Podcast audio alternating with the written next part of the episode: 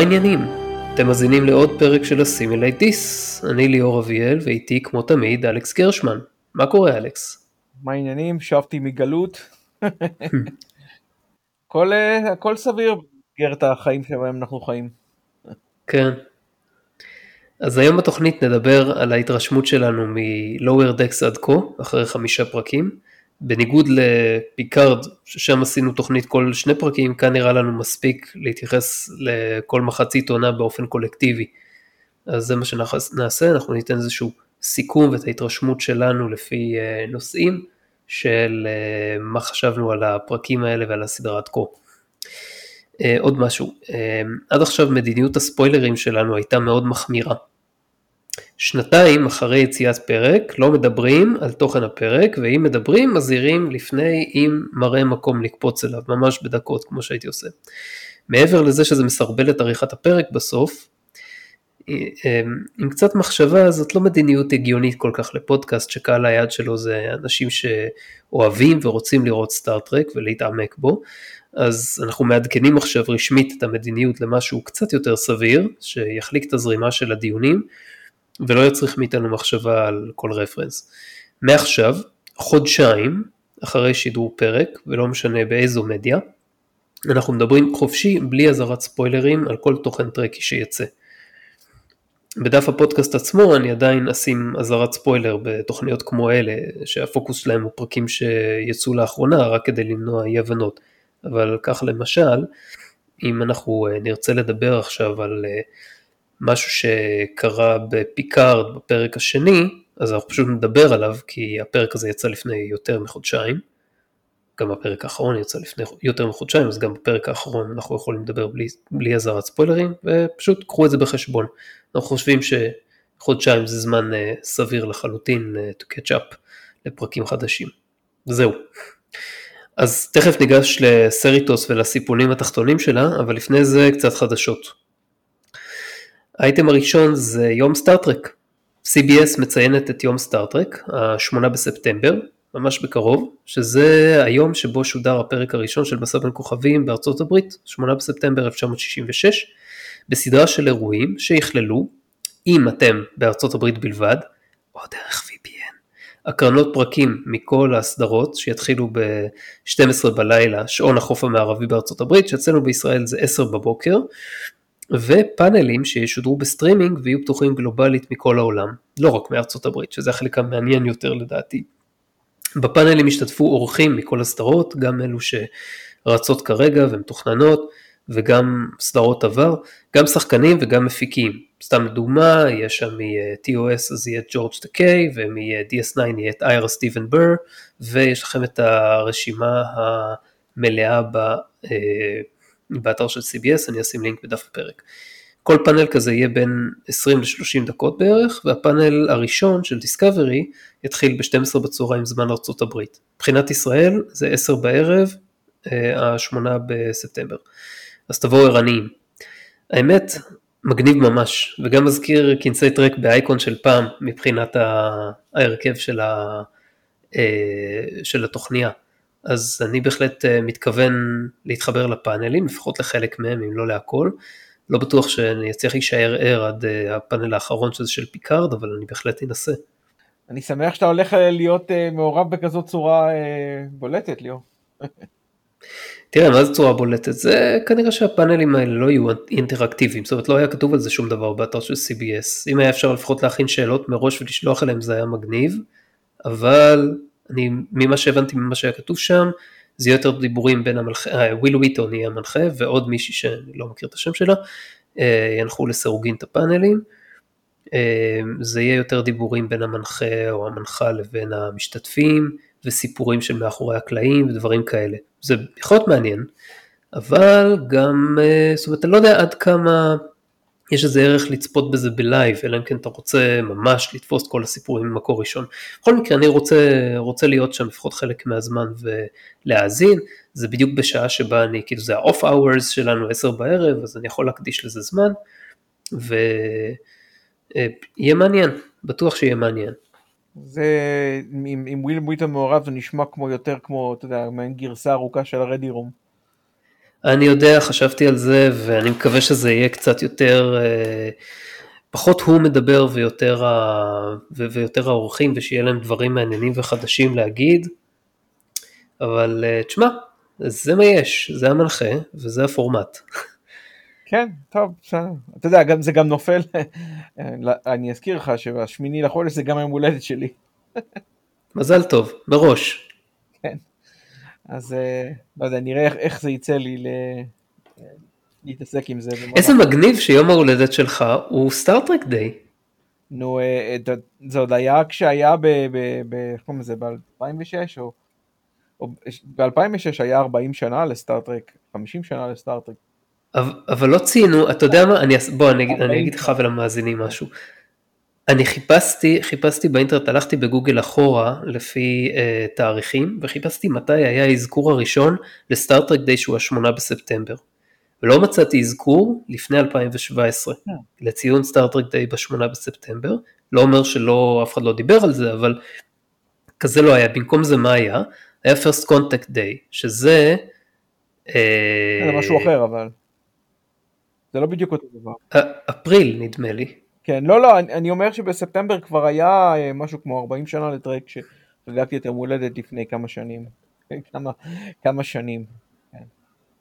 כן, לפני וואו. זה היה, זה היה ב-2014 שנה. 2006 אני זוכר שהיה, כשהיה 40 שנה לטרק, ו, אה, והיה גם היום הולדת 33 שלי, אוי זה היה מזמן, עצוב, אבל, אה, אבל אני זוכר שבדיוק ציינו 40 שנה לטרק גם זה היה...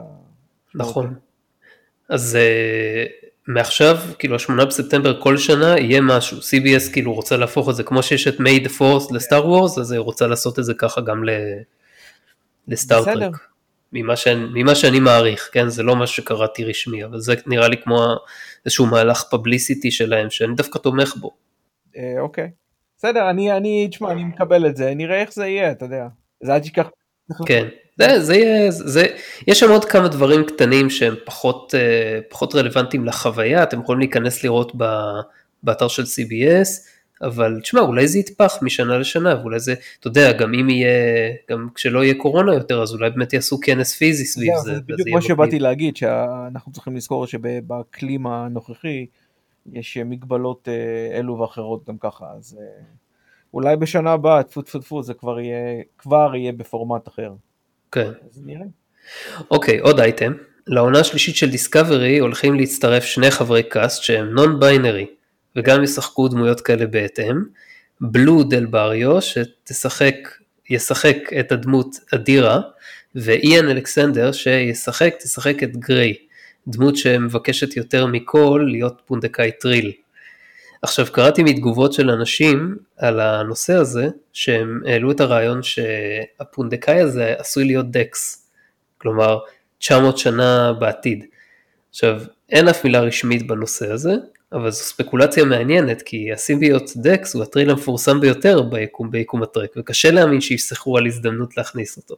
חלק כתבו שאולי זה יהיה הוא, חלק כתבו שזה לא יהיה אבל דקס יהיה, סלש תהיה שם אה, בתור מנטור, זה רעיונות מעניינים. מה שזה לא יהיה, אני רק מקווה שהפקת דיסקאברי לא תהרוס לנו את הדמות רטרואקטיבית, כי אין להם מיצרים בקטע הזה. כן, ו... אה, אני, אני אשאיר כרגע את דע, דע, דעתי לגבי ה inclusion הספציפי הזה, אבל לגבי Dax אני יכול להגיד שבכל זאת מדובר במה, בעוד 900 שנה? מ... מ... זה, לא יודע אם הם חיים כל כך הרבה, כי הוא כבר חי כמה מאות שנים. גם, כן, ואפילו אם... ואפילו אם הם היו חיים כל כך הרבה, למה שהוא יהיה דווקא שם בנקודת הזמן הזאת? טוב, כן, עזוב, כאמור זה ספקולציות של מעריצים, זה לא... כן.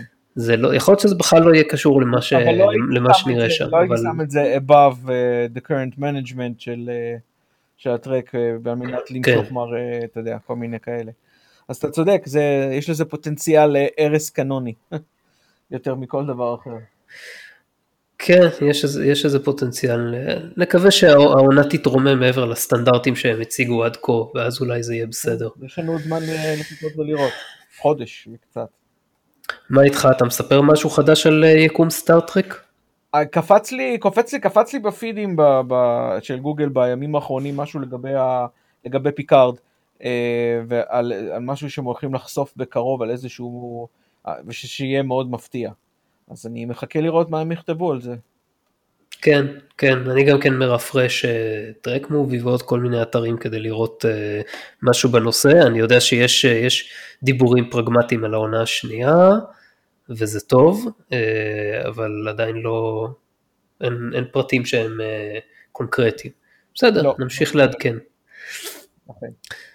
טוב, אז שנעבור לדיון שלנו. הבה נעבור. אוקיי. Okay.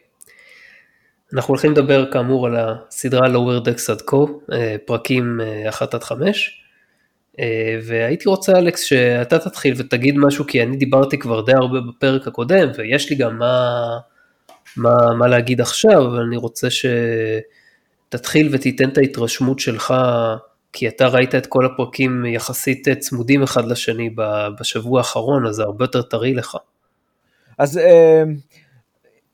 על אחד לא, לא, אין כל כך הרבה מה להרחיב כי זה, אתה יודע, פרק אקספוזיציוני בעיקרו, שנועד אה, אה, נועד, נועד שנכיר את הסדרה והכל, שמביאים את, אה, את הטנדי, וכאילו דרכה אנחנו רואים את, ה, את הסדרה ואת הצוות ואת הכל, אז כל מה שאתה דיברת כבר עם, עם נדב, כמובן לגבי ההתרשמות מה, אה, מהדרך שבה הספינה מוצגת והצוות וכל הדברים האלה.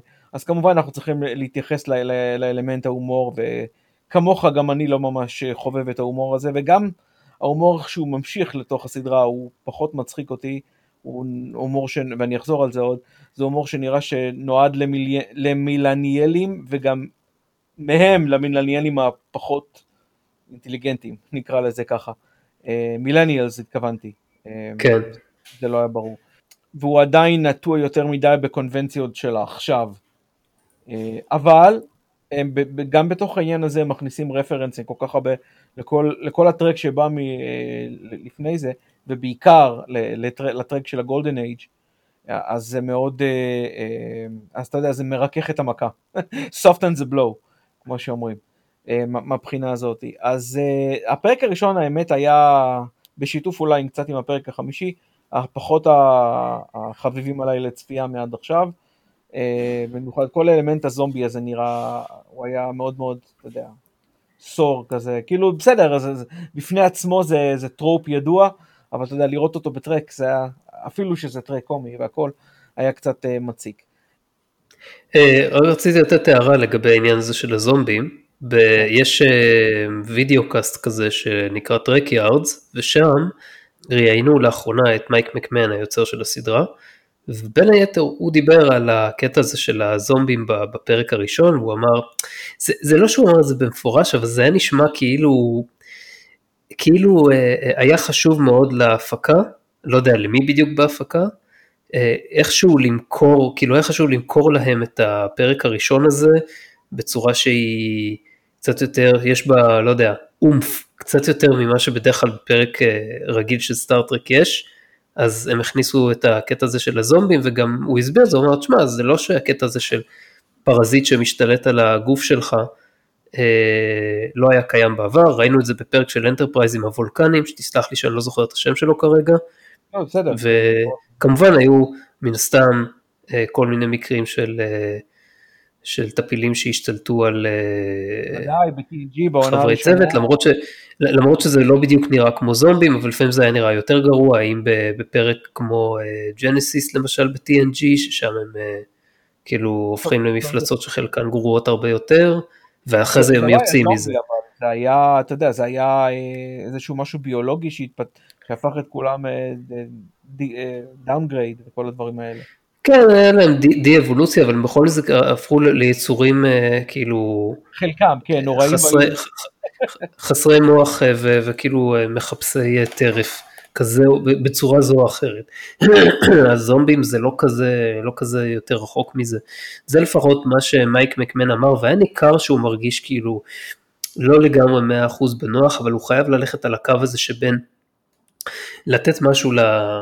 אה, להפקה שהוא כאילו אג'י ונראה להם שזה מתאים לקהל המודרני לבין מה שהוא באמת רוצה לעשות שזה טרק שהוא יותר קרוב ל-TNG era. תמשיך. זאת אומרת, מה שאתה רומז פה זה שזה לא היה הוא, אלא יותר אה, מישהו כפה עליו אה, מלמעלה, או שהוא היה ניסה למכור את זה, לה, אתה יודע, לקורצמנים. זה, זה יותר, זה, זה יותר, סליחה, זה יותר האפשרות השנייה, אבל כאילו בניסה למכור, אני, זה, זה, זה, לדעתי כן היה רעיון שלו, אבל הוא כן חיפש לזה צידוקים, הוא לא, זה לא היה תלוש לגמרי מהאוויר, ו, והוא כן ידע שזה משהו ש, ש, שימכור, אז הוא הלך ועשה את זה. ואתה יודע, זה פשרות שאני מבין שיוצרי טרק צריכים לעשות, למשל, גם רודנברי היה צריך להתפשר על כל מיני דברים בזמנו. ו... אז עוד הרבה יותר מהיום, אני מניח, בגלל... כן, ש... זה, אלה, אלה החיים בטלוויזיה. כן, אני מבין את זה. תשמע, אפשר להגיד על זה, כמו לגבי מה שאמרת, אתה יודע, אה, אה, אה, לגבי טפילים, אז אתה יודע, היה לך ב-coming of age ו-conspiracy, את הדבר הכי טפילי שהראו אי פעם ב-TNG, עם, הסצנה הגורית, עם, יודע, עם רמיק וקווין וכל ה, כל אלה שמשתלטים על, על, על, על הפיקוד של סטארפליט עם, עם החייזר הידוע, זה היה הדבר הכי קרוב למשהו כזה עד עכשיו, אבל אוקיי, לא משנה. בקיצר, זה היה, גם הפרק הזה היה הכי amped up מבחינת מהירות, כמו שאתה אומר תמיד שהסדרה הזאת היא כאילו מוצגת ב hyper, אה, אה, אה, ב hyper מהירות שדוחפים לשם כמה שיותר פרטים בכל הדבר הזה. אז הפרק הזה, לפחות לי הרגיש, הכי דחוס מכולם. לא יודע אם אתה מסכים או לא. דוחסים, כן, כן, דוחסים כל כך הרבה פרטים לכל פרק, שזה אומנם פרק שהוא מעשית 26 דקות, אבל זה כמו, יותר כמו, לא יודע, 30 או 35 דקות בקצב של, אה, של, של TNG era. כן, אמרת לי כבר שאתה מעריך שהפרק אה, של, של לורד אקס הוא מקביל פחות או יותר נגיד לשלושת רבעי פרק של TNG לפי הקטגוריה הזאת. משהו כזה. אוקיי. עכשיו בוא נגיד ככה, באופן כללי לגבי אה, אה, דמויות. אה, די ברור שהדמות המרכזית אה, בסדרה הזו זו בקט, בקט מרינר. למרות, אה, למרות שיש פרקים שבו הימלר מקבל יותר דגש, אבל בעיקרון הסדרה הזו הוא, הוא נעה סביבה, זו דעתי לפחות. כן, כן, זה ללא ספק היא הכוכבת הבלתי מעורערת של הסדרה, וגם רואים בפוסטר שהיא זאת שמקבלת את הפוקוס, אה, וגם גונבת פוקוס מדמויות אחרות, בעיקר מבוימלר.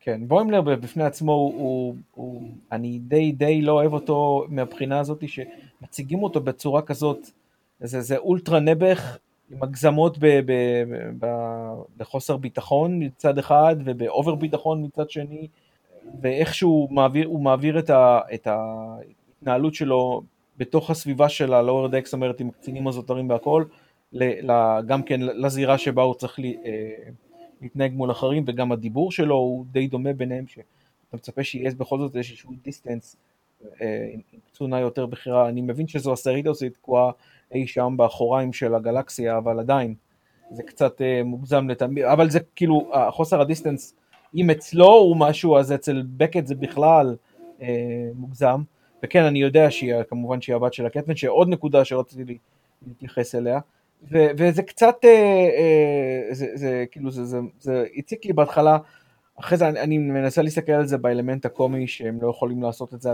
כי אחרת לא יהיה הרבה אינטראקציה.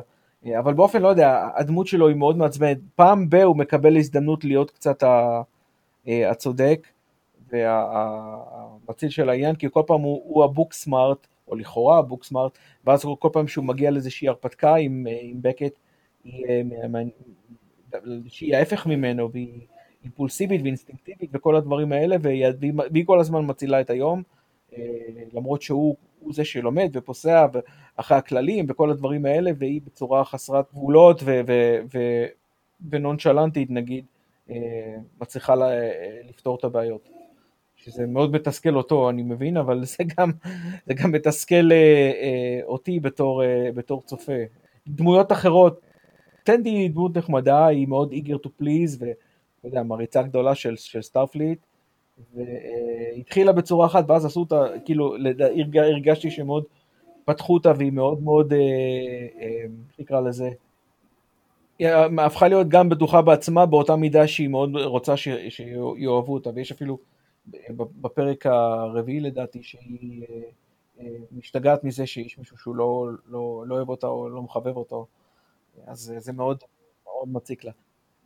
אבל היא, היא דווקא דמות נחמדה, גם, קורד, גם אה, רטרפורד הוא דמות נחמדה יחסית, עם השבב ש... לא יודע איך אמר, למה אמרו שזה וולקני, אני לא רואה בזה שום דבר וולקני, זה בעיקר אימפלנט של, של סייבורג. כי בפרק הראשון הוא כל הזמן כאילו היה, היה לו יציאות כאלה של it's illogical, או לא, כל לא, מיני דברים כאלה שהשבב כביכול...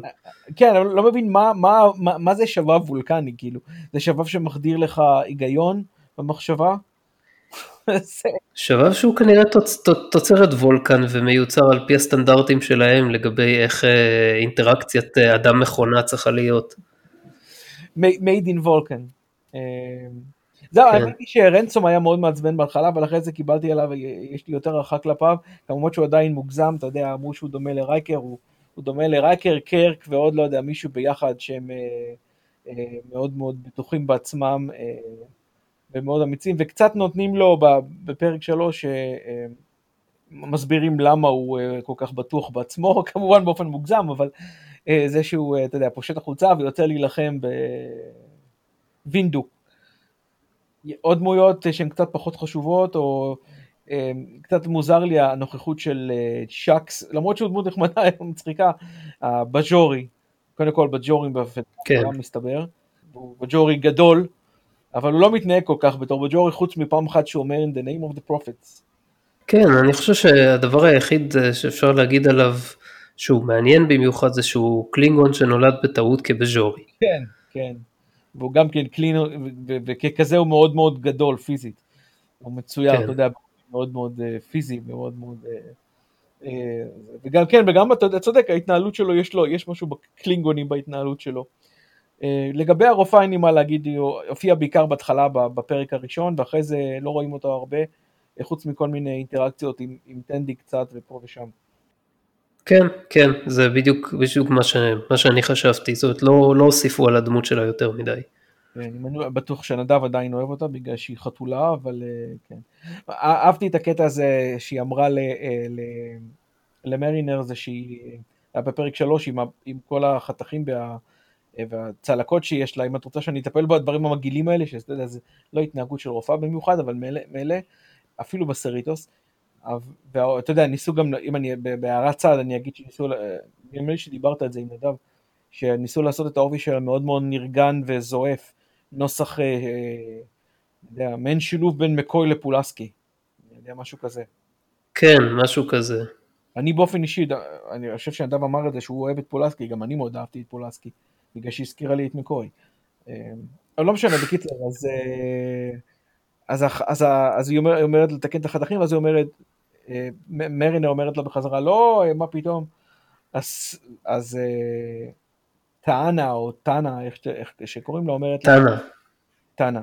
אבל יש את האפוסטרוף הזה בהתחלה, אתה מבין? זה עדיין טאנה.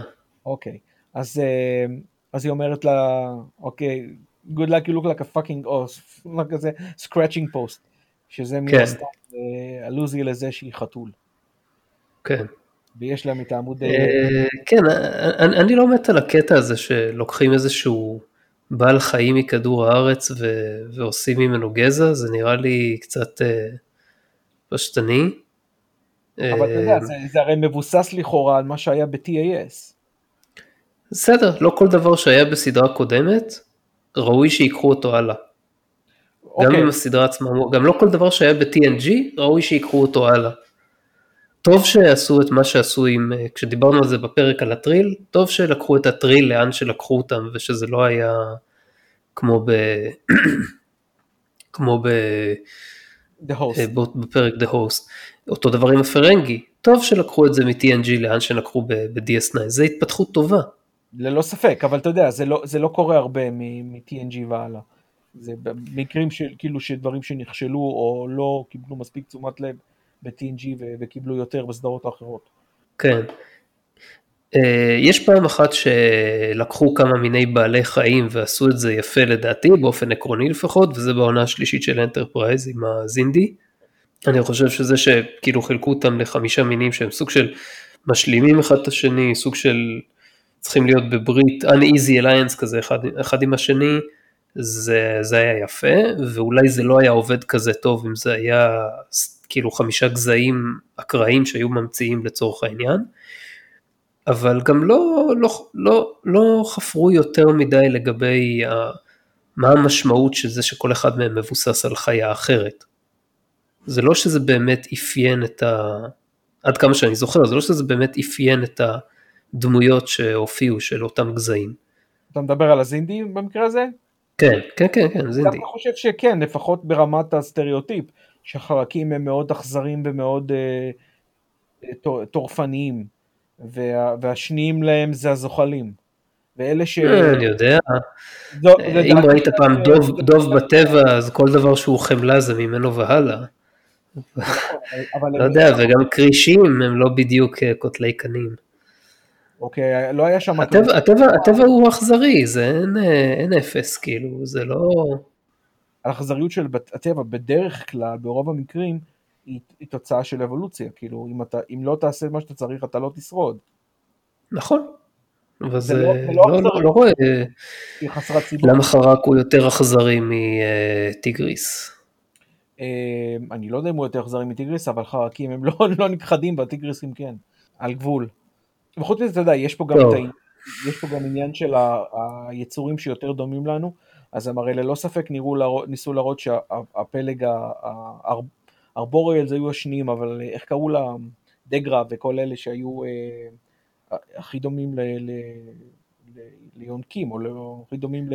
הארבוריאלס זה אלה שהיו עצלנים, נכון? לא, אה, אתה יודע, ארבוריאלס זה שם כללי הרי לחיות שחיות בעצים. אה, אז היו כן. שם כמו סוף, כמו שאתה אומר, וכל אלה. אבל כמובן, אלה שהיו הכי, הכי, אה, הכי פרו האנושות, אלה היו אלה שדומים לנו, הפרימטים. כן, אוקיי, אתה יודע מה, אני לוקח בחזרה את הטוטליות של מה שאמרתי על, ה, על, ה, על הגזעים האלה, אני עדיין חושב שברוב המקרים זה עדיין לא רעיון טוב, זה היה מקרה חד פעמי. טוב, אני, נראה לי שאני בדעת מיעוט לגבי זה, כי יש כל כך הרבה שאוהבים את העובדה שיש שם חתולה, שקשה לי להתווכח עם זה. זה ברור לך, יש אלה שאוהבים, זה נובע מזה שהם אוהבים חתולים. אני לא חושב שהם מעריכים את העובדה שיש חתולה על האנטרפרייז מסיבות אחרות. זו דעתי. חתולה על הסריטוס. סליחה. כן. דיבר, דיברנו על זה, אז האנטרפרייז מתגנבת. כן. אה, אם לא מעריכים את העובדה שזה, לא, הם כאילו, הרבה, אנשים מוצאים לזה כל מיני צידוקים, שלדעתי הם לא, לא מעניינים כל כך בקטע של מדע בדיוני. טוב, לא משנה, בכל מקרה, זה רק נקודה ממש ממש קטנה ולא לא, לא עקרונית. גם לי יש אה, לא מעט דברים להגיד על הדמויות, אבל אה, ברשותך, האם אתה רוצה, אתה רוצה להגיד עוד, עוד, עוד, עוד דברים על הדמויות או על... רק דמות אחת, את הדמות שהיא לא מקבלת הרבה, הרבה תשומת לב, אבל היא, היא לא יודע, היא, דווקא היא מצאה חן בעיניי, כי הוא מאוד, הוא מאוד נחמד, וזה הדמות של בילופס, ה-chief engineer המסופם של הסריטוס, כן. והוא, והוא תמיד נחמד כזה, אתה לא רואה ממנו שום דבר שלילי. גם בפרק הזה שהם מנסים להראות כאילו, אתה יודע, שהוא אומר לו שהוא רוצה לעבור, שרטפורד אומר לו שהוא רוצה לעבור על מנת שהוא יעבור בכל מיני מחלקות בשביל להיות עם טנדי, שזה relationship waiting to happen, למרות שאני לא מבין מה קרה לטריל שהוא היה איתה בפרק הראשון. אז, אה, אז אתה רואה אותו, אתה יודע, כאילו בא להתנפח ולהגיד, אה, לצעוק עליו או משהו, אומר לו, אומר, לא, זה אוסם, וכל הדבר הזה.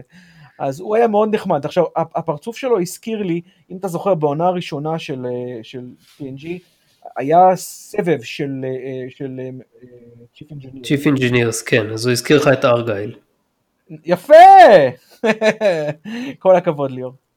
יפה. היו איזה ארבעה chief engineers בעונה הראשונה או משהו כן, כזה. כן, הייתה, הייתה אישה, אני חושב שהאישה הייתה הכי הרבה מכולם. כן. אה, ג'ינג'ית, על גבול הג'ינג'ית, אני לא, לא זוכר את השם שלה, אוי ואבוי. לא, זה לא באמת חשוב. אוקיי, אבל הוא הזכיר לי אותו, ואני לא חושב שזה מקרי. כי הרי מקמן מאוד אוהב את זה. יכול להיות, זה מעניין, מעניין מה שאתה אומר, לא חשבתי על הקשר בין chief engineer משופם בסדרה הזאת לבין אה, ארגייל, אבל האמת שבאמת שפם במאה ה-24 בואכה המאה ה-25, כן. זה דבר די נדיר, כמו שגם היום אה, לא כל כך הרבה אנשים מגדלים סתם ככה שפם. שפם כזה, אתה יודע, נראה כן. כמו, אתה יודע, כוכב פורנו של שנות ה-70. זה, כן. זה שפם איכותי, אתה יודע, זה לא, לא, לא איזשהו אה, רצף שערות, מדובר פה בשפם שפם, אז כן. זה יפה, זה, זה, וזה הזכיר לי את זה, זה ממש קפץ לי על ההתחלה, ממש שראיתי את זה, אולי בגלל שאני כל כך, TNG מוטבעת בי כל כך עמוק, שזה אוטומטי, ואני אוהב מאוד את העונה הראשונה, אתה חושב שאני חושב שאתה יודע, אמרתי לך כן. עוד. אז כן. אני, אני, אני מקווה שהסדרה תמשיך הלאה לעונה שנייה, שלישית והלאה, ושיהיה מספיק זמן להתעמק גם בדמויות האלה שלא לא מקבלות עכשיו פוקוס מטעמים מובנים, וגם שהעונות קצרות כל כך של רק עשרה פרקים, אז uh, נראה יותר מדמויות כמו uh, ה chief engineer הזה ששכחתי את השם שלו. השם שלו זה בילופס. ביל, בילוקס, כן. זה שם אמריקאי למצוא בעיקר בדרום אגב. אני חילקתי את מה שיש לי להגיד באופן כללי לכמה חטיבות. אה, רציתי להגיד משהו כללי ואחרי זה ניכנס ספציפית לדמויות. מבחינת setting אז אה, גם אחרי חמישה פרקים זה מאוד דומה למה שאמרתי בפרק הקודם בדיון עם נדב, הסדרה מתכתבת בהערצה רבה עם TNG, מכבדת את העיצוב ואת הרעיונות שנקבעו בסדרות של אותו ערב ובאופן כללי את המעריצים שלה, זה מאוד מאוד ניכר. מבחינה עלילתית, אז בינתיים כאמור הפורמט אפיזודי לחלוטין, בלי שום שמץ של ארקים, וזה אחלה מבחינתי. החוט המקשר היחידי בין הפרקים זה התפתחות של הדמויות, שזה נגיע בהמשך. לכל פרק יש בדרך כלל A פלוט ו-B פלוט מובחנים, כלומר עלילה ראשית של חלק מהדמויות של ה-Lower Decks ועלילה משנית של חלק אחר של הדמויות, ו-C פלוט שהיא כמו עלילת צללים של הצוות הבכיר של הספינה. לפעמים ה-A וה-B פלוט וה-C פלוט מצטלבים, או הם, הם, ואני הם מאוד אוהב. את הפורמט הזה. או הם כולם אותו דבר. לא, הם, הם, הם, הם, הם, הרבה פעמים מתחילים טיפה שונה ואז הם מת- מתמזגים בשלב מאוחר יותר, כמו בפרק הראשון, שבהתחלה, כאילו ה-C פלוט זה שהרנסום עולה עם הטפיל הזה למעלה, ואז הספינה מתחילה להיות זומבית, ובינתיים, במקביל על הכוכב לכת, קורה משהו אחר, שכשהוא נגמר והם חוזרים לספינה, אז הוא מצטלב עם C. למרות שה-B פלוט, שזה... אה, אה, רצרפורד והדייט שלו, זה בעצם, אה, זה בעצם חלק, חלק מהשיא הזה, כאילו מצטלב קודם. בקיצור, יש כל מיני שילובים של זה, וזה לא בדיוק אותה עלילה. עכשיו, אני מאוד אוהב את הפורמט הזה, הוא נותן הרבה יד חופשית, יד חופשית לכותבים לשלב רעיונות של טרק מסורתי ברקע, ש-otherwise היו נכתבים במלוא הרצינות. וחלקם גם ממש מגניבים, כמו ה-Generational Ship בפרק הרביעי של Moist אה, Vessel, והחומר המולקולרי שלה שהוא בעצם מה שה-Genesis Device מ-Wrath of Khan עשה. די ברור שזה היה פה, אה, אה, אתה יודע, allusion ל Genesis. נכון, אבל אף אחד לא הזכיר את זה במפורש.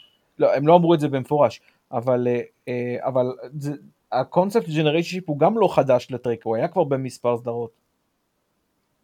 כן, אני לא מצליח לזכור כרגע משהו ספציפי שמאוד קופץ לי לעין, אבל אני בטוח שהזכירו את זה מתישהו. אה, היה בוויג'ר וגם ב-TOS היה את זה, אפילו ב-TOS. מה היה ב-TOS? אני אנסה להיז- להיזכר בשם של הפרק ואני אחזור אליך, אבל דבר הלאה. אוקיי. אז, אה, אז זה משלב עלילות מהסוג הזה שהן כאילו רציניות יותר, לפחות זה ה-C פלוט, ועלילות קלילות יותר שמתרכזות בדמויות, שבוא נודה בזה, זה הפורטה של הסדרה הזאת, כי קומדיה מבריקה לא הולכת להיות שם. אה, מבחינת קצב, אז אה, כן, אמרנו כבר, הסדרה הזאת דוחסת בלחץ סצנות ודיאלוגים, ומומלץ לצפות ב-80-90% מהירות. ואני ממליץ גם, אה, גם ככה לראות פעמיים כל פרק כדי לא לפספס דברים שהדמויות אומרות, ואני לא מדבר רק על רפרנסים לפתאום היא זורקת איזה, לא יודע, שם של איזה דמות או איזה רייזה או אני לא יודע מה, ממשהו ב-TNG, אלא ממש דברים שכאילו גורמים לך, אה אוקיי, עכשיו הבנתי מה היא ניסתה לעשות פה, מה היא ניסתה לה, להגיד פה. בפרק החמישי זה, זה היה לי יותר ברור, כי היו פשוט דברים, מדברים כל כך מהר שהמילים נבלעות, ואתה פשוט מוותר על ה... מוותר על הניסיון להבין מה הן אומרות בפעם הראשונה שאתה שומע את זה כל כך מהר. אתה, יש לי שאלה ליאור, אתה רואה את זה עם, עם כתוביות? לא. אז זהו, אני, אני רואה את זה עם כתוביות, זה עוזר. Mm, כן, אם אפשר אז uh, לא, כדאי להוסיף מה כתוביות. ב-all access אתה יכול לבחור אם אתה רוצה את זה עם כתוביות או לא. אה, אז כן. אני אומר, תשמע, יש הרבה סדרות שאני יכול לצפות בלי, אבל בסדרה הזאת זה מאוד מאוד אה, אה, אה, עוזר, זה אחד. שנית, זה לא רק הדיבורים שנבלעים בגלל הקצב וכל זה, יש להם כל כך הרבה שוטים, אתה יודע, נקרא לזה שוט, למרות שזה מצויר, שהם עוברים על פני חייזרים, אתה יודע, שהם בפני עצמם, או כל מיני דברים שהם רפרנס גם לסדרות הקודמות, רפרנסים ויזואליים. כן, אה, אני מניח ששמת לב לזה גם. בוודאי, אז- כן, כן, אבל כמו שאמרתי, אני, כן.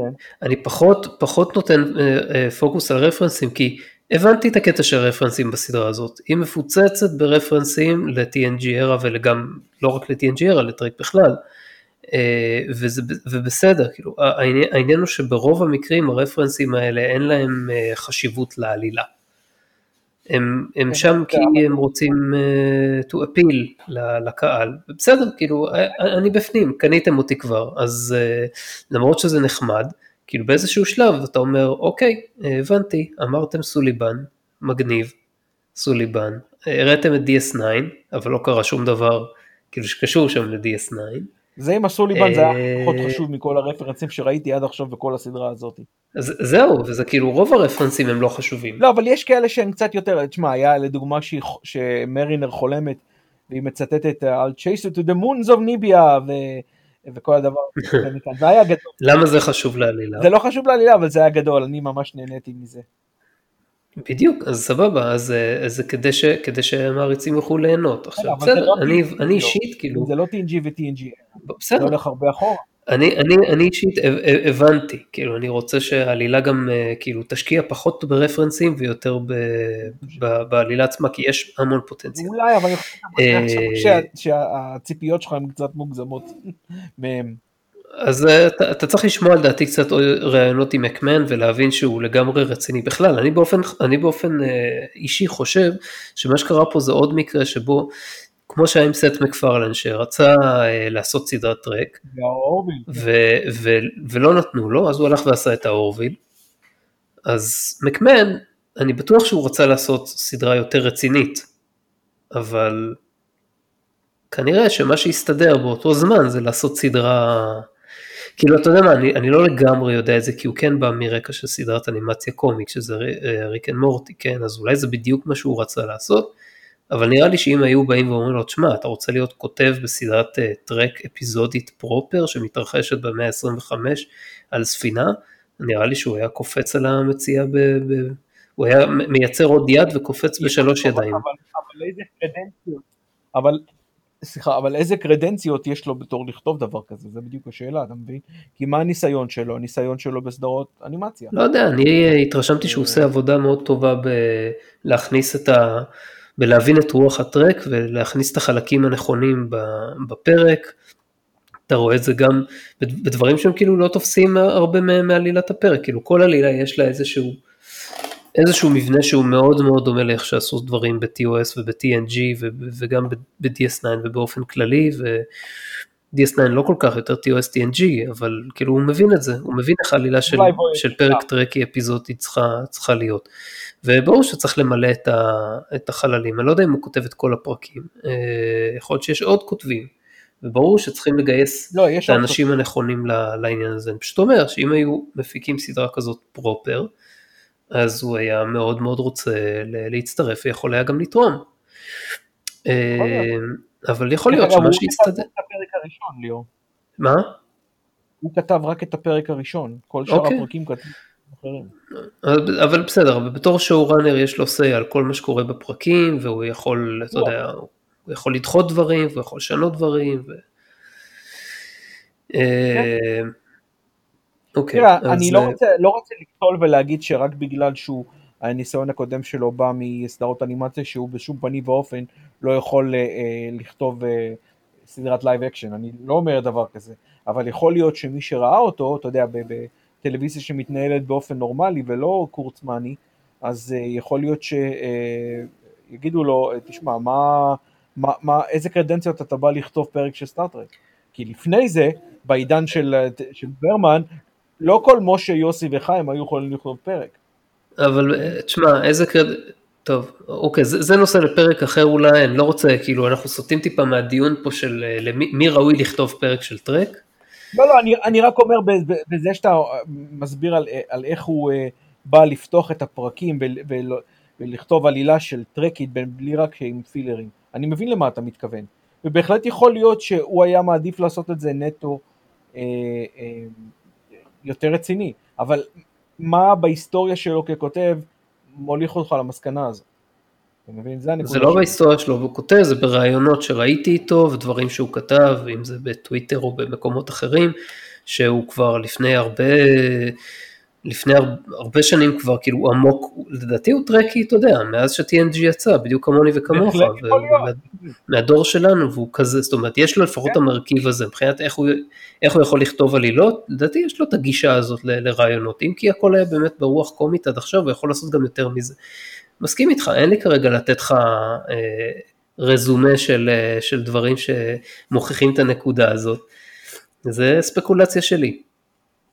נכון, תשמע, להגיד לך את האמת, בהתחשב באהבה שלו הגדולה לטרק, יכול להיות שהוא מסוגל לעשות את זה, אני לא אומר שלא, הייתי רוצה לראות גם משהו כזה, אבל כמו שאתה אומר, אנחנו בינתיים צריכים להתמודד עם מה שיש לנו. אז כמו שאמרתי אמרתי לך שאני אחזור לך מקודם לגבי ה-generational ship, אז כן. זה, זה התחיל ב-TOS בפרק עם השם הארוך For the world is hollow and I have touched the sky. the sky, כן.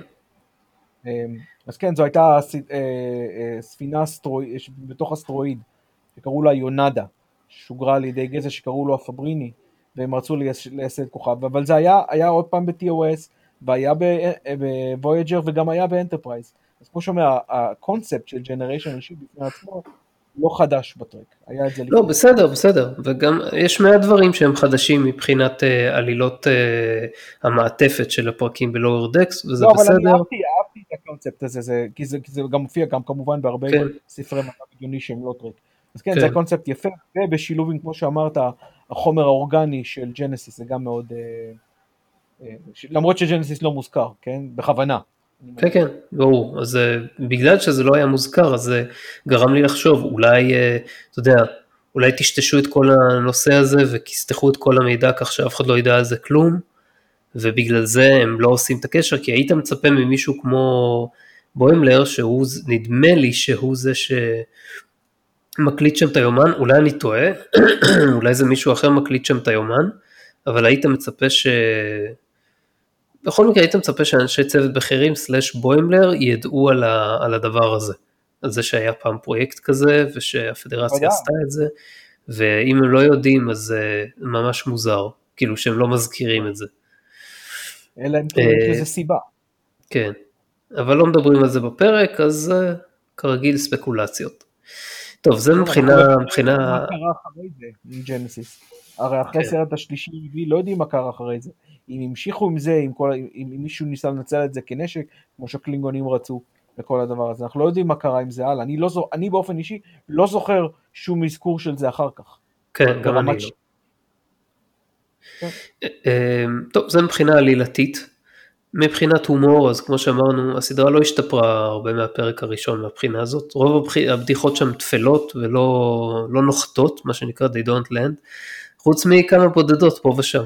האדם החשוב ביותר בפדרציה, מיילס אובריין. אבל הם לא הסבירו את זה למה, לא הסבירו למה. אבל זה, זה מה שיפה, אתה לא צריך להסביר את זה, אתה לא צריך, מי, ש, מי שמכיר, כאילו זה, אז, אז הוא יצחק מזה, כי, כי זה כל כך אבסורדי, שמיילס אובריין יהיה האדם החשוב ביותר בפדרציה. הוא ללא ספק אחד מהאנשים הכי סובלים בפדרציה, זה בטוח. כן. אה, תשמע, תראה, עם ההומור יש פה עניין מאוד מאוד בסיסי. ההומור הזה, כמו שאמרתי, מיועד ל millennials, ו, ו, וזה הבעיה שלו לדעתי, שהוא גם מאוד מאוד מבוסס, ב, אתה יודע, ב, ב, ב, במיליה קהל מאוד מאוד uh, ספציפי, כן? שאנשים צוחקים ממנו, ש, וזה מאוד גם זמני, אתה מבין? זה לא, לא יודע, לא רואה פה משהו שיכול לעשות אפיל לאנשים בוגרים יותר, אבל מה אני אגיד לך, אולי זה רק אני.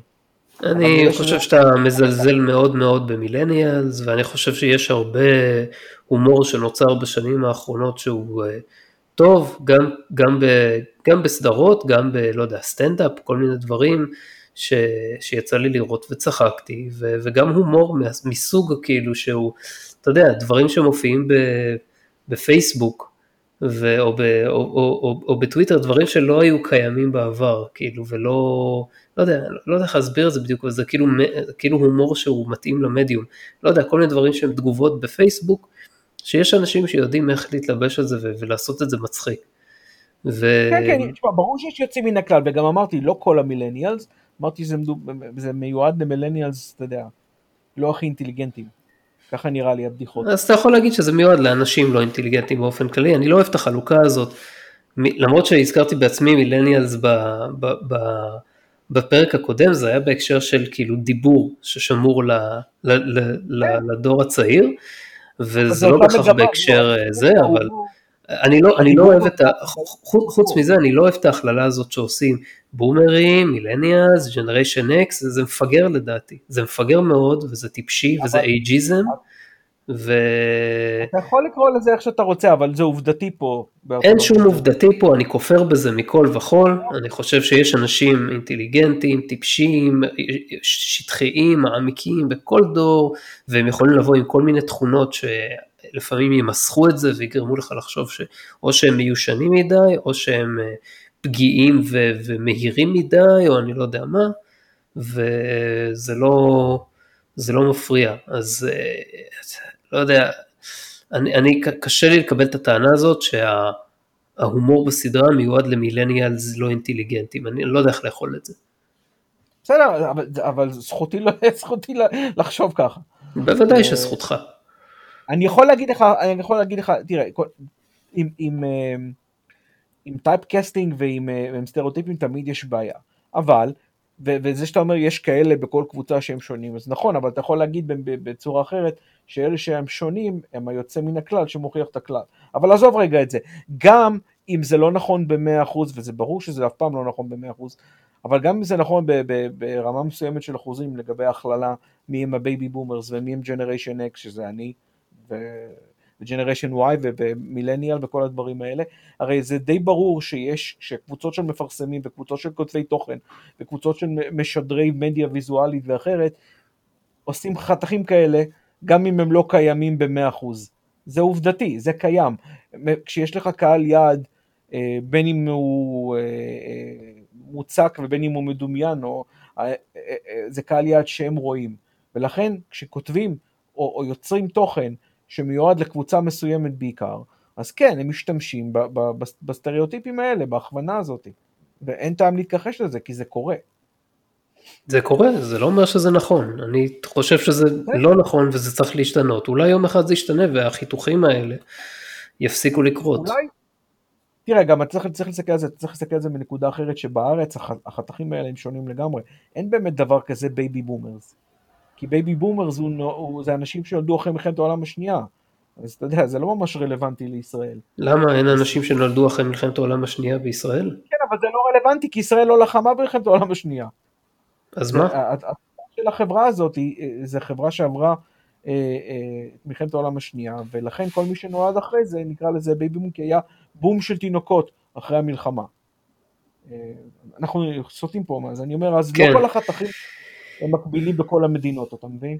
קיצר, לגבי הומור, אמרתי לך, אני אתן לך דוגמאות למה להומור שהוא, אתה יודע, לא מצחיק, כמו שמרינר אומרת לבוימלר, אחרי שהוא מתלונן שהיא הפכה להיות ה co-pilot, בעצם הוא הקו-פיילוט שלה, כשהוא היה אמור שמלווה את הגנרל הקלינגוני, אז היא אומרת לו, come down man, we can't have your co-flying I need, I need you co-cam. זה טיפשי, זה מטומטם. מה היא אומרת לו? לא הבנתי מה אתה אומר. אומרת לו, היא אומרת לו, come down man, we can't have you co-flying angry, I need you co-calm. hardy har fucking har. בדיוק, אתה מבין? אבל מצד שני יש דברים שהם לכאורה... למה זה אבל מילניאלי? זה סתם הומור כאילו מילול, מיל, מילולי, לא מצחיק. כי השימוש הזה במילולים ב, ב, בתוך, אה, אה, בתוך אה, צימוד מילים ידוע והשלכה שלו לגבי תת ביטויים אחרים זה משהו שהוא מודרני. לאו דווקא... מ... מונטי פייתון היו יכולים להגיד משהו כזה באותה מידה, ב-1970. לא, לא היו אומרים משהו כזה. היו יכולים יש, לה... יש להם גם כן כל מיני הומור מילולי, בסדר, לא היו אומרים בדיוק את אותו דבר. לא משנה. אבל זה, זה מטומטם, הם לא היו עושים את זה מטומטם. בכל מקרה, יש לך משהו שהוא יותר מצחיק, דוגמה כמו הקפטן בהתחלה של הפרק, הש... אה, הפרק השני זה היה, אני חושב שכשהיצור אנרגיה שנכנס, שזה די ברור מחווה ל-The Child של, של TNG. ה... ובכלל לזה שכל הזמן גושי אנרגיה מעופפים נוטים להיכנס לאנטרפרייז אז סליחה, גם Imaginary Friend, גם כמובן הפרק הזה בא לי לראש כרגע, אבל שהיא, פרימן הולכת עם מישהי ומחפשים, היא מחפשת איזשהו סלוגן, ל, אתה יודע, שיהיה כמו Engage so וכל הדברים האלה, והיא אומרת, something like it's warp time, what do you think of that? זה הצחיק אותי, זה הצחיק אותי בפעם הראשונה ששמעתי את זה, כן, לא יודע למה. כן, אז זה, זה, זה יש, אז מבין, וזה נע בין, בין הדברים האלה לדברים האלה. אה, היה גם, אתה יודע, מצחיק קצת טיפה, נגיד שרנסום עשה את המבחן הזה לרטפורד, אתה זוכר שרטפורד ניסה להתקבל לקומנד? כן. ואז הוא, הוא אומר לו שבאלפי סימולציות אה, שנערכו לפני זה לא קרה הדבר הזה לפני. כן. אז הוא אומר, let's try another one with a ship with even more children. זה היה אה, טיפשי כן. אבל מצחיק. כן, זה, זה כמה, אני, כמה דוגמאות בודדות. כן, פרק 2 היה הפרק הכי חביב עליי מכל הפרקים עד עכשיו, אני חייב לציין. איזה, איזה פרק? 2, פרק השני. שתי, אוקיי. כן, גם אהבתי את זה שמרינר לקחה לעצמה להיפגע, אה, כאילו שהמוניטין שלה ייפגע, היא תסבול את זה, כשהיא עשתה את הדיון עם ה... את העסקה עם הפרנגי, עם קווימפ, השם המוזר הזה קווימפ, על מנת שבוימלר יקבל קצת קרד, street cred נקרא לזה, כי הוא כל הזמן יוצא, אתה יודע, schnook, אז... אה, ואז כן, כאילו, אבל אז הוא douche ומיד, אתה יודע, צוחק עליה בפני כולם. כן, רציתי, לה, לא רציתי להגיע לא לזה, לזה תכף. אני, יש לי כמה, כמה דברים להגיד על הדמויות. אוקיי. אוקיי, אז uh, התחלת, דיברת כבר על מרנר ודיברנו על זה שהיא הכוכבת הראשית של הסדרה וכל זה.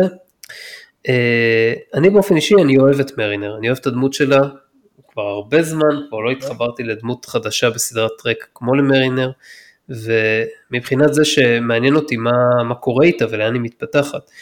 ולמרות שבדרך כלל היא מצליחה להשיג כל מה שהיא רוצה ולהציל כל מה שצריך להציל, יש לה גם חסרונות.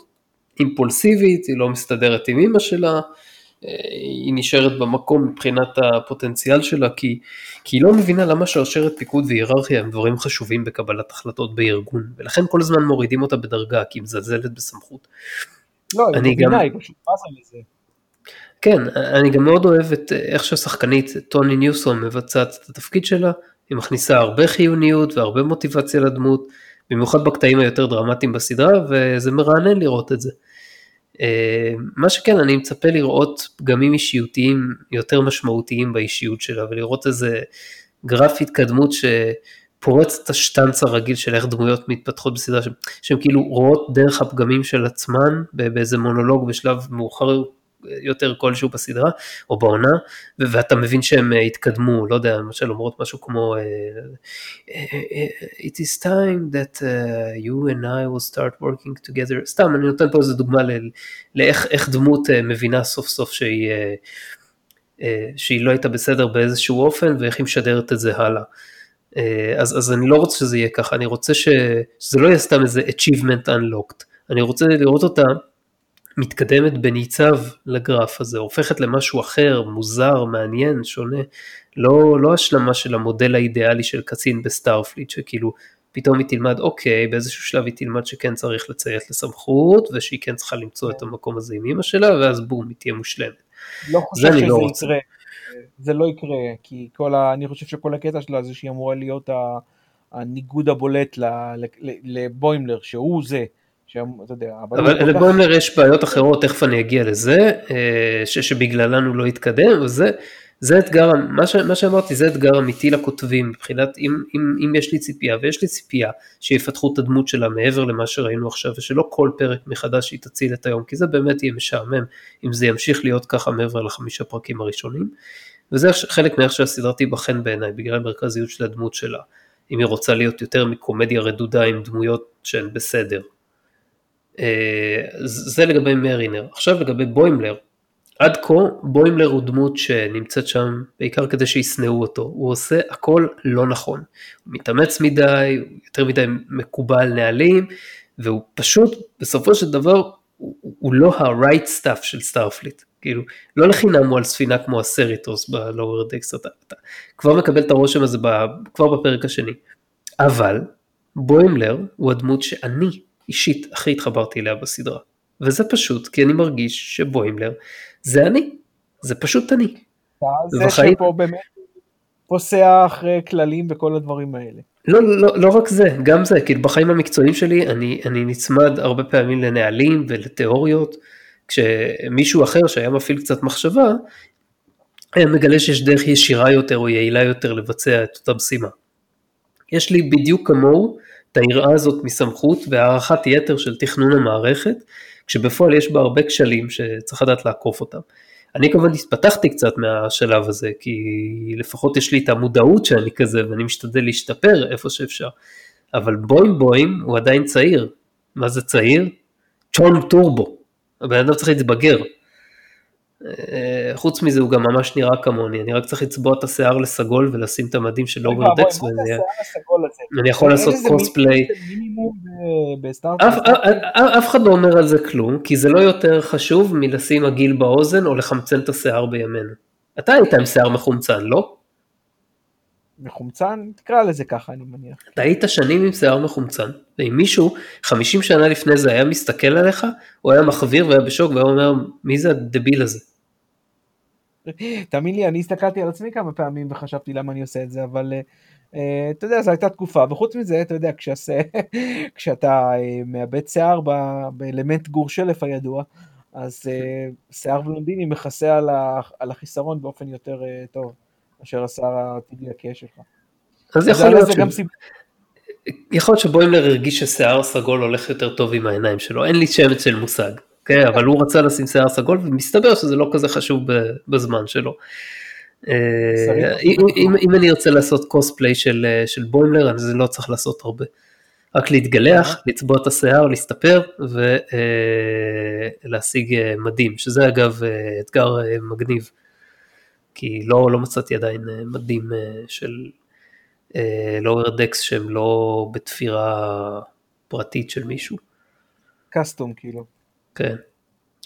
אה, בקיצור, אבל מה שהוא אמר אז בפרק השני, כאילו כשהוא יושב שם מבואס בסמטה על זה שמה אתה ותראי אותך מרינר, את יותר טובה בהכל, זה באמת נגע לליבי, כי הרגשתי את זה באופן אישי מלא פעמים כשהיה בסביבתי מישהו או מישהי שהיו בולטים במיוחד בכישרון שלהם, ואני כאילו, אה, אתה יודע, אפילו לא גירדתי את פני השטח, וזה כאילו, וזה פוגע בך בשנייה שאתה מבין עד כמה אתה נחות יחסית אליהם. בפרקים האחרונים הייתה, אני מרגיש שהייתה דעיכה בהתפתחות של הדמות שלו. בפרק הרביעי הוא לא עשה כמעט כלום, חוץ מלהתפלא שמרינר קודמה, והוא כמובן נכשל חרוצות בניסיון לחקות אותה, זה היה ממש פתטי. Okay. כן. ובפרק החמישי הוא סתם יצא דרדלה כזה עם הטפיל הזה, ולמעשה הוא היה פסיבי לחלוטין רוב הפרק, שזאת אפילו הידרדרות ביחס למה שהיה עד כה. התקווה שלי להמשך הסדרה עבור הדמות שלו היא שלא ישאירו אותו כשק חבטות שגורם למרינר להיראות טוב, אלא שגם אותו ימצאו איזושהי דרך מקורית לפתח, כך שהוא ייתן תקווה גם לאנשים כמוני, שהם בסך הכל לא מאוד רעים במה שהם עושים, אבל נראים גרוע מאוד כשמישהו אקספשיונל מופיע בסביבתם. ובכל מקרה תמיד יהיה לו את הבוימלר אפקט. אפשר להגיד, להסתכל על זה באופן אחר, באופן קצת יותר שמרני, אם תרצה לקרוא לזה, ולראות שזה עוד דוגמה של שמראים אה, גבר אה, נכשל ואישה אה, מצליחה. לא, אני בכלל לא ראיתי את זה ככה. אני יודע שאתה אפשר, לא ראית את זה. באמת שאין, באמת שאין טעם להסתכל על זה ככה, זה לראות שדים איפה שהם לא קיימים. לא בטוח שזה בהכרח לראות שדים, אתה יודע, יש הרבה אנשים שיגידו דוגמאות של, אה, תראה עוד פעם יש לך, לא, לא שהקפטן היא דוגמה לאיזה קפטן מצליחה במיוחד, היות והיא נמצאת על הסריטוס, אבל עוד פעם יש לך קפטן ו, אה, שהיא אישה ושחורה, וגם הגיבורה אגב היא אישה ושחורה, אה, וכל האחרים הם, אה, הם כישלונות שמלווים שם. לא, למה, לא, לא כל ה... למה טנדה היא כישלון? רטרפורד הוא כישלון? אבל אני, אני מדבר על, ה, על הדמויות הג, הגבריות שם. רנסום הוא לא אפשר... כישלון. אבל הוא עדיין, הוא עדיין אה, משני לה, והוא נמצא ב Cerritos, שזה כנראה המקום הכי גרוע להיות בו. בכל Starfleet. אני לא חושב, ש... לא חושב שה Cerritos זה המקום הכי גרוע, ממש זה לא ה vibe שהסדרה נותנת לך, ממש ממש לא. ה vibe שהסדרה נותנת לך זה שה Cerritos היא ספינה ממוצעת מינוס כזה, ושה lower decks בספינה הוא מקום לא מעניין ולא כל כך חשוב. לא שאמרתם בהתחלה שבפרק הראשון, אני זוכר שאמרתם שזה כאילו, שה Cerritos היא הדירוג הכי נמוך שיש לך ב Starfleet. אני לא זוכר שאני אמרתי את המשפט הזה, אולי נדב אמר משהו, אבל אני לא מתחייב גם על זה. משהו, משהו, אתה יודע, לא, לא, לא מילה במילה, אבל משהו דומה לזה. אבל Cerritos ממש לא, אתה יודע, יכול להיות שאמרתי משהו כמו האחרון בעשירון התחתון, אבל זה לא, אני לא באמת מתכוון לזה מילולית, זאת אומרת, אני לא חושב שה Cerritos היא המקום הגרוע ביותר להיות עליו, ואפילו בוימלר לדעתי לא חושב ככה, והוא אה, אומר גם באותו, באותה סצנה שהוא יושב שם בסמטה, בטח אני, אני, אני אגמור באיזה תחנת מחקר עלומה או איזה מוצב, מתעסק באיזשהו אה, משהו שלעולם אה, לא, אני לא אצליח לפתח ואני אתפוצץ שם במעבדה בלי שאף אחד ישמע על זה, זה נשמע לא, לי כמו מקום. שזה כן, מה שיוכל אותי. ו... משהו כזה, כאילו אני אמות בלי שאף אחד ידע, ו- וזה מקום בטוח הרבה יותר גרוע מלהיות בו על הסריטוס, כאילו אתה רואה איזה פרק אחרי פרק, שזה לא כזה, כאילו קורים דברים, זה לא כזה מקום גרוע להיות בו באופן אבסולוטי, יכול להיות שיש מקומות יותר טובים להיות בהם, אבל אה, אם אתה מחפש, אה, אתה יודע, לחקור את החלל, אז אה, הסריטוס היא מקום לא רע להתחיל ממנו. לא יודע, אה, אה, כל הדמויות שם הם... אה, אה, מתלוננות על זה שאין להם, אה, להם, שהן לא עושות את הדברים החשובים. אה, ככה זה נראה, אבל אוקיי. לא יודע, רטרפורד וטנדי ממש לא מתלוננים על זה, ומרינר... הם יותר, אתה יודע, הם יותר service oriented, ומרינר, מרינר היא כמו הגרסה המוקצנת, אם אני חושב על זה, כמו הגרסה המוקצנת וה hyper של הכל, של, ה, של בן מה, מה, מהפרק actual lower decks של המלצר ההוא, אתה זוכר שדיברנו על, על הפרק ותהינו מה, מה הוא עושה שם בדיוק כשהוא אה, אה, על הספינה הזאת ויש לו, אתה יודע, קשרים לרייקר וקשרים לפה והוא אה, עושה מה שהוא רוצה בקיצר. אז אתה יודע, אה. כאילו הוא, רק, הוא נמצא שם בשביל ליהנות מהזה בחלל. אז אני אומר, זה היא כמו הגרסה המוקצנת שלו, חוץ מזה שהיא הבת של הקפטן ושל האדמירל. וחוץ מזה שהיא, שהיא קצינה ויש לה תפקיד אשכרה בניגוד אליו, וחוץ כן. מזה שהיא, לא יודע, לא יודע איך אתה רואה את, ה, את הקשר בין שני אלה. הוא נראה כמו בן אדם מאוד פסיבי שמרוצה מהמקום הקטן שלו, והיא רוצה to kick ass. היא מרוצה, היא לא, היא לא רואה צורך ב, בהתקדמות או בכל דבר אחר, היא, אה, היא נמצאת שם בשביל ה fun, נראה ככה. כן, אבל היא רוצה הרפתקאות ואקשן וזה. בסדר, הרפתקאות ואקשן, אבל היא לא, אה, אתה יודע, בלי איזשהו aimless. לפחות ככה זה נראה עכשיו. יכול להיות שאנחנו, אתה יודע, היא תתפתח ונראה עוד דברים. כן, כן, אני מקווה שהדמות שלה תתפתח. אז זה לגבי אה, מרינר ובוימלר. מה, מה, לא הצלחתי, ל, אה, חשבתי על זה, אבל לא הצלחתי להבין מה הרפרנס שבוימלר אמר לגבי התחנת מחקר וכל הדבר הזה שימצאו את ה...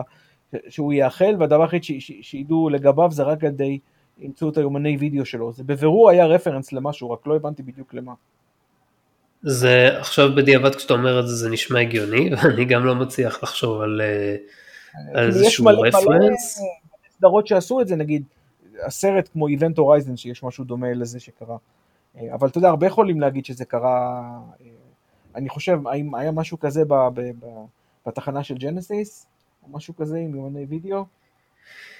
לא יודע בדיוק, אבל היה מקרים שבהם הספינה הגיעה לאיזשהו מקום שהיה עליו צוות וקרה שם איזשהו משהו ולא ידוע מה קרה והם חוקרים ויש אה, יש לוגס כאלה או אחרים, לא יודע אם וידאו או אודיו או טקסט, לא, או מה שזה לא יהיה. אז אה, נגיד באקוויאל יש משהו כזה אם אתה זוכר. אה, שהם אנשים... לא, לא זוכר. זה הפרק עם ה... עם ה... עם ה... זוכר שזה היה פרק לא טוב, לא זוכר למה. אה, עוד מישהי ש, שג'ורדי מתאהב בה, אה, שהם היו על תחנה עם, עם, עם, אה, היא הייתה עם סג"ם אחר, ואז הקלינגונים תקפו, ואז הם, הוא מת, ואז הם חשדו בה, אבל אז התברר שזה הקלינגוני הרג, אבל לא משנה, אז היו יומני וידאו ש, שהם חקרו ומצאו את זה לפי דברים, היא בכלל התחבאה, לא, לא ידעו איפה היא נמצאת, אז היה קודם צריך את זה לפני שהם מצאו אותה, וכהנה וכהנה. אז זה משהו שאני זוכר, משהו דומה. אבל uh, לא יודע אם זה היה רפרנס ספציפית לזה. צריך לראות את הפרק שוב כדי לראות אם יכול להיות שזה, שזה רפרנס, אבל נראה לי שאני לא אשקיע במקרה הזה. אוקיי. אוקיי, אז טנדי. את הדמות של טנדי לא פיתחו יותר מדי ביחס למרינר ולבוימלר, אבל יש על מה לדבר. היא מאוד אופטימית, מאוד מוכשרת, מתעניינת במגוון תחומים, לא רק רפואה אלא גם מדעים והנדסה. כן. ו... אני מסכים. וגם, וגם יש לה עוד על מה לעבוד. מאוד חשוב לה שכולם יאהבו אותה, כמו שאמרנו, כמו שאמרת בהתחלה, עד כדי אובססיה, והיא קצת חסרת סבלנות ואימפולסיבית, אם כי באופן קצת יותר קלאמזי ולא נקרא לזה שורי כמו מרינר. מעניין לראות אם יתפתח רומן בינה לבין רטרפורד, בינתיים עושים הכל כדי להראות שהם רק חברים עם תחומי עניין ממש דומים ולא יותר מזה, אבל אפשר לחתוך את המתח הזוגי ביניהם בסכין. כן, שזה אמרתי עוד פעם מאוד מפתיע בהתחשב בזה שבפרק הראשון הוא מבלה את עיקר הפרק בניסיון להיות עם החברה או משהו זה הטריל שלו אם אתה זוכר. אבל זה לא, זה לא הלך להם בסוף, בסוף הם כאילו, בסוף הפרק כזה היא אומרת, היא, אתה מקבל את הרושם ממנה שהיא מתבאסת על זה שהוא uh, מעדיף לבלות יותר זמן עם הענייני מיינטננס האלה שלו מאשר uh, להתנשק איתה. יכול להיות, אני את הפרק הראשון ראיתי רק פעם אחת, אולי אני צריך לראות אותו עוד פעם בשביל אה, להצטרף בזה, כן, אני לא... כנראה שהיא לא, כנראה שהיא לא רוצה להמשיך. אבל uh, טנדי, ו... טנדי וראטרפורד יש מלא, מלא סצנות שבהם אתה כאילו מצפה שזה ייגמר באיזה, ברגע כזה של שתיקה, ואז שהם פתאום יתקרבו אחד לשנייה והתנשקו. כן, ללא ספק. אבל זה לא קורה. ו... קרה עדיין. זהו, אני לא יודע אם הם כאילו משאירים את זה באוויר בכוונה, או אה, הם פשוט אה, עניין של פרק שניים ואז זה יקרה. ולגבי רטרפורד, אז אה, על רטרפורד אפשר להגיד אפילו פחות בשלב זה, כי האישיות שלו מתמצאת בלהיגנב בצורה קצת מגלגלת עיניים, לדעתי, ממשימות אה, תחזוקה שיטתיות, ובתכלס כן. בלהיות סחבק של טנדי. מקווה שהוא יתפתח יותר בהמשך, ונראה מה הסיפור עם השתל שלו. אתה יודע, מן הסתם הוא הרי, אתה יודע, הוא סוג של אה, השראה מג'ורדי, כן? זה ברור שג'ורדי הייתה השראה אליו. אבל הוא הרבה נכון. האמת היא שלא חשבתי על זה, כאילו אני מתבייש קצת שלא חשבתי על זה, אבל לא חשבתי על זה. אני חושב שאפילו אה, מקמהן אמר את זה באיזה פעם אחת, מהמעט ששמעתי איתו, בדיבורים איתו, אבל, אה, אבל זה לא ספק הוא, הוא השפעה, למרות שהוא כמובן הוא לא בדרגה עדיין כזאת, אבל אפשר להגיד שגם ג'ורדי הרי בהתחלה לא היה chief engineer, הוא בכלל לא היה. ב, בכלל לא היה ב engineering, הוא היה על הגשר. כן. אה, אבל, לא יודע, הוא, הוא הרבה יותר, כמו שאמרת, אתה יודע, אה, יש לו אלמנטים טיפשים כאלה שלג'ורדי לא היה אף פעם. אבל כמובן, נכון, בכל זאת הוא לא אותה דמות. להתחשב בזה שזה... לא, לא, הוא לא אמור להיות, אה, הוא לא אמור להיות שיק, שיקוף מלא של, של ג'ורדי, צריכים להיות בו אלמנטים. ואת זה יש בדיעבד עכשיו אחרי שאתה אומר את זה. כן. אמ, אני רוצה לדבר כמה דקות על דמויות אחרות, לא דקות, אפילו פחות מזה, על דמויות אחרות. כאילו, הזכרנו כבר, הקפטן, קפטן פרימן, היא דמות מעניינת מבחינתי, כי ממש לא קפטן אידיאלי במונחים של מה שהוא הורגלנו עד כה. קודם לא, כשאמרת לגבי זה שכולם... מה? היא עצבנית ולחוצה. כן, קודם כשהזכרת שכולם אה, מתלוננים על זה ש... אה, הם לא מקבלים אף פעם משימות אה, מי יודע מה וזה, אז אני חושב באופן אישי שזה נוגע בעיקר אליה, זאת אומרת היא זאת שמביעה את זה הכי הרבה. כן, אה, פחות ש... 2-3, כן, והיא קטנונית לגבי זמני ביצוע למשימות, כמו שראינו, והיא... טוב, זה רק אחרי שהיא שומעת מבוימלר על buffer time. כן, זהו, אבל היא קפטן, היא כבר שנים בצי, מה, היא אף פעם לא נתקלה בזה? כאילו, אתה לא צריך להיות, אתה מספיק שתהיה בכל, לא יודע, בכל... אה, אולי ב command יש פחות buffer time, אני יודע. אבל גם, גם הקומנד מתחילים בלואוור דקס כזה או אחר, כאילו תראה את מרינר, ויש עוד, כאילו זה רק במשמרת שלה. מתחילים מלמטה, אין מה לעשות, כאילו לא כולם יכולים להיות מיד, אה, אה, אתה יודע, באיזשהו תפקיד אה, בכיר יותר. כן, שמע, הרי אנחנו ראינו כל כך מעט מזה ב- ב- בעולם הדרק, מ- לא רק בפרק אה, לא דק עצמו, אלא ב- נגיד ב Tapestry, שרואים איך פיקארד התחיל. כן. אבל גם שם הוא כבר lieutenant. הוא לא, אתה יודע, ensign באמת מה- ממכבש הבשר שמגיע מהאקדמיה, כן?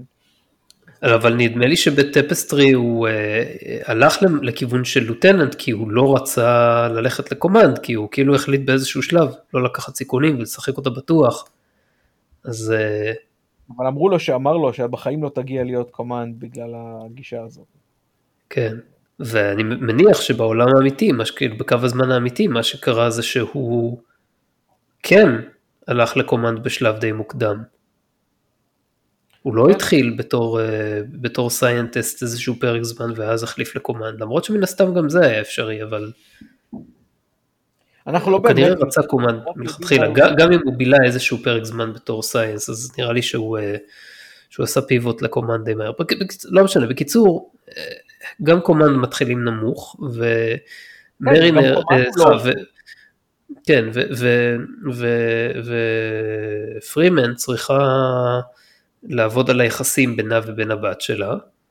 כן, בלשון אה, המעטה.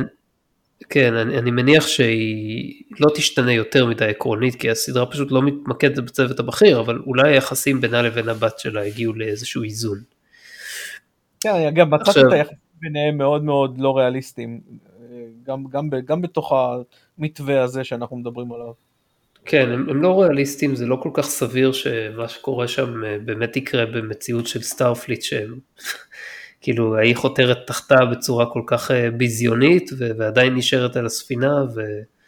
וגם שהאימא יש לה כל כך הרבה בעיות עם הבת, היחס ביניהם הוא כל כך, אה, הוא כל כך לא, לא משפחתי, כאילו זה, לא יודע. אה, דווקא כאלה דברים ראינו בעבר בסטארטרק, גם אה, בין רייקר ואבא שלו שהיחסים לא היו בדיוק הכי חמים בעולם, גם כן, בין אה, אבל- תום פריס אבל ואבא אבא שלו היה- שממש, אבא שלו לא היה? בצי, אבא שלו לא היה בצי. לא משנה, אבל היחסים לא היו כאלה חמים באופן כללי. טוב, אבל זה בגלל שהוא לא, בגלל שהוא לא, הוא עזב אותו בגיל צעיר, זה לא, אף אחד, שום דבר שרואים בזה לא אומר ש, אה, לא, לא, לפחות לא אומרים שהיא ננטשה על ידי ההורים שלה, או משהו כזה. לא, לא, לא נתיישר, אבל אנחנו לא יודעים איזה סוג אימא הייתה אה, פרימן ל- נכון, אנחנו לא- למרינר. יכול להיות שהיא הקדישה לה מעט מאוד זמן ביחס לקריירה שלה, ואולי זה להיות. מה שגרם לקרע ביניהם. קיצור, אז זה לגבי אה, הקפטן. הקצין הראשון, ג'ק רנסום, הוא מבחינתי היה קרטון עד הפרק השלישי, ששם כן. הוא גילה יוזמה ומקוריות. חבל רק שהוא לא גילה את זה קצת זמן לפני זה בפרק, שהוא uh, הולך אליהם בגלוי כזה ואומר פיס וזה, ואז, uh, ואז הם מהממים אותו שם עם ה... לא יודע, יורים עליו משהו, לא זוכר מה הם עושים. ואז uh, היא אומרת מאחור כזה, אותו ב- ב- ברשת כזאת. כן, אה, ואז אה, uh, היא אומרת שם, זה באמת היה yeah, that was awesome. כן. כן. אה, לא ברור גם למה הוא אשכרה היה צריך לדקור את מרינר ברגל, שהיה מספיק להמם אותה באיזה מכה בראש או משהו. כן, מה זה, אני אגיד לך למה, בשביל שתוכל אה, אחרי זה להתפעל מהצלקות שלה בפני הרופאה החתולה. שיהיה לה סיבה לדבר על זה. אה, לא טוב. אה. היה- שם קטע מעניין קטן, לא יודע אם שמת לב, אבל היא אומרת לו, אה, לך יש לך צלקות? היא אז הוא אומר לה, לא, את יודעת שלא. איך היא תדע שלא? היא ראתה אותו לפני זה? אה, וואל, לא, לא שמתי לב, זה מעניין. אה, אתה רואה, אני רואה פר- אני רואה דברים קטנים. כן, אה, אין זה- ספק, ראית את הפרק הזה פעמיים, נכון? אבל זה קפץ לי כבר בהתחלה, ברור שראיתי אותו פעמיים, כן. בסדר, ובטח קפצו לך גם דברים ב- ב- בצפייה שנייה. אז חשבתי שזה, אה, בהתחלה חשבתי, די, זה כמו שאתה מכיר את שני הדמויות האלה, הוא הרי די רודף נשים, והיא אה, אה, לא נראית כי, כמו אחת שיש לה אה, איזה שהם אה, חסכים אה, מיניים או, או איזה שהם hang-ups בנוגע, אז ללא ספק יכול להיות שהם היו ביחד. אה, אם כי גם, אתה יודע, מאז שהם היו ביחד, אולי כן הוא קיבל אה, אה, איזשהו צלקת, איך היא יודעת? היא לא בודקת אותו באופן קבוע. אז אה, לא יודע, זה נראה לי מאוד מאוד חשוד. כן. האמרה הזו שלה. ושנית, כאילו זה היה כאילו ממש... אולי הוא אומר את זה כי, אולי הוא אומר את זה כי הוא, הוא דמות כזאת שמשדרת לכולם שהשלמות החיצונית שלו זה משהו נורא חשוב, ולכן גם אם הוא יצולק במסגרת איזושהי משימה, אז הוא ידאג אה, ללכת לרופאה ושהיא תמחק לו את הצלקת הזאת. יכול להיות, אבל אתה יודע, זה קצת ריצ'ינג. כן. אני לא יודע, אבל זה נראה כאילו שזה היה תירוץ בשבילו סוף סוף להוריד את החולצה, ושכולם יראו כמה הוא שרירי וכל זה. ואחרי זה כשהוא מדבר עם, ה... עם, ה... עם הקפטן על... על הקטע הזה שהיא לא תהיה ב... לא, לא תיקח את ה... לא, לא תנהל את הפסגת שלום הזאת בקרדסיה, אז רואים אותו עושה, אתה יודע, את תנועת הרייקר עם הרגל למעלה, כיסא, כן. ואז רואים אותו מכווץ את השריר שלו. כן. הוא עושה flexing. זה, זה, אני ראיתי, אני מצאתי את זה מצחיק. אה, כאילו מטומטם אבל מצחיק. אה, כן, אני עדיין מתקשה להאמין שג'רי אוקונל עושה את הקול שלו, הוא כן, כל כך כן, לא דומה לו. ג'רי אה, וג'רי אוקונל אני מאוד מעריך אותו, הוא אחלה שחקן. כן. וכמובן הוא לא ישכח אותו בתור, בתור קווין מסליידרס. אז זה תמיד נחמד. אבל לקיצר, אני אומר, רנסום קיבל רידימינג רציני בפרק הזה. כי הוא, אה, הוא אמר, אני לא רוצה, אני לא מוכן להקריב אף אחד מכם, אני חייב לעשות את זה בעצמי. וזה לא נראה כמו וניטי מהבחינה הזאת, זה נראה כמו באמת תחושה של אה, אחריות. נכון, נכון, בגלל זה יש בו משהו מעבר לסתם אה, קצין כזה ש... הרקריות כן, שלו. כן, וזה טוב, הדמות קיבלה עוד מימד פה. כן. אבל כל המכות שהוא נלחם נגדו זה היה מאוד מאוד TOS. כל התנועות כן, זה היה לגמרי קירקפו. כן. מה זה? קירקפו. כן. איך אומר? two hand, זה היה מאוד יפה, אני מצחיק כמובן בכל זה. אה, אבל זה, זה גרם ל, ל, אה, לגרלקיאן הזה המפלצתי לראות מאוד מסכן, ממש אה, עצוב זה היה. כן. ואני אוהב לקרוא. אגב, חשבתי על זה לפני זה שראיתי ואמרתי שנדבר איתך ושכחתי על זה, הגרלקיאנס האלה, ממש שראיתי אותם, הם הזכירו לי את, ה, את החייזר ה, ה, עם הסקל פייס האלה שוורף היה נלחם נגדם בתוכניות שלו בהולודק, בתוכניות האימון שלו. אה, hmm. ממש שהיה בפרק, ה... בפרק שאז סיקרנו ב... נו, עם נגילום. בהתחלה של הפרק עם נגילום. גם, זה הופיע איזה 4-5 פעמים, החייזר הזה, אבל כן, הוא הופיע גם בפרק הזה, גם is Lease. אז כן, יש, כן. יש כמה חייזרים שם, אז החייזר הזה עם ה... עם ה שאף פעם לא אמרו לו מי הוא, לא אמרו מי הוא, הם, הם מאוד הזכירו לי, הם כמובן נראו הרבה, הרבה יותר סבדיוד uh, ממנו, אבל עדיין היה להם את, ה, את הראש החלק הזה עם השיניים השפיציות והצבע הירקרק, אז ממש הזכירו לי אותם, כמובן שיש להם עיניים נורמליות והם שהיו לו סקל פייסט כאלה, אבל זה מאוד הזכיר לי וחשבתי שהם ניסו למצוא אה, שם ליצורים האלה, אבל כנראה שזה לא. לי החייזרים האלה נראו כמו משהו קריקטורי מפיוטרמה האמת, זה היה נראה לגמרי כמו דמות כמו חייזרים מפיוטרמה. כמו קריקטורה של פיוטרמה, אבל... אה, לא, לא, לא הכל, לא הכל, לא, לא, לא הכל, יש כמה, כמה קטעים שאתה רואה כאילו שהם ממש כאילו הולכים לגרוטסקה הזאת, והרוב לא נראה ככה. אני דווקא חושב שהאנימציה של הספינה עצמה וכל התנועות שלי עושה דווקא די יפה. מעולה, ממש מעולה. ה master system display שאתה רואה למשל את המיפוי של הספינות, היה גם שוט כזה של ה Vancouver, ואתה באמת, אתה יכול כן, כן. לעשות zoom in ולהתמוגג, כי זה פשוט כאילו פרט טריוויה לטרקים ש... יש, איזה כן, כיף, יש לנו פה את ה... אז, אז, אז אני ממש, ממש נהנה שהם מכניסים את הדברים האלה, ממש לוקחים את הפרטים הקטנים האלה ברצינות וזה נהדר. זה אהבתי את זה וגם אהבתי שהם נתנו, זה מצד אחד מאוד יפה שהם נתנו שם לאיזה class זו הוונקובר, שזה Parliament class, שאני מאוד אוהב את השם הזה אגב, אבל איזה class זה הסריטוס לעזאזל? אתה מבין? אף אחד לא אומר את זה. אה, לא זוכר, כן. אם אתה זוכר, היית עוד, איך קראו לספינה הזאת שהיא כמו הסריטוס? אה, אותו לא דבר. אולי קליפורניה? אני לא זוכר שם כזה, אבל אתה זוכר? אה, הספינה שהסריטוס זה המרסד, הספינה ש... כן, שמפקד עליה הטלרייט עם השם הכי לא טלרייטי בעולם. אה, הרי דורנגו זה שם של... זה שם מהמערב הפרוע. אם אתה זוכר אגב, זה השם של Counselor טרוי, מ... הדמות ש Counselor טרוי שיחקה ב Fistful of Datas. כן. זוכר שבאה עם הרובה, עם הווינצ'סטר הזה, והיא אומרת, I'm דורנגו.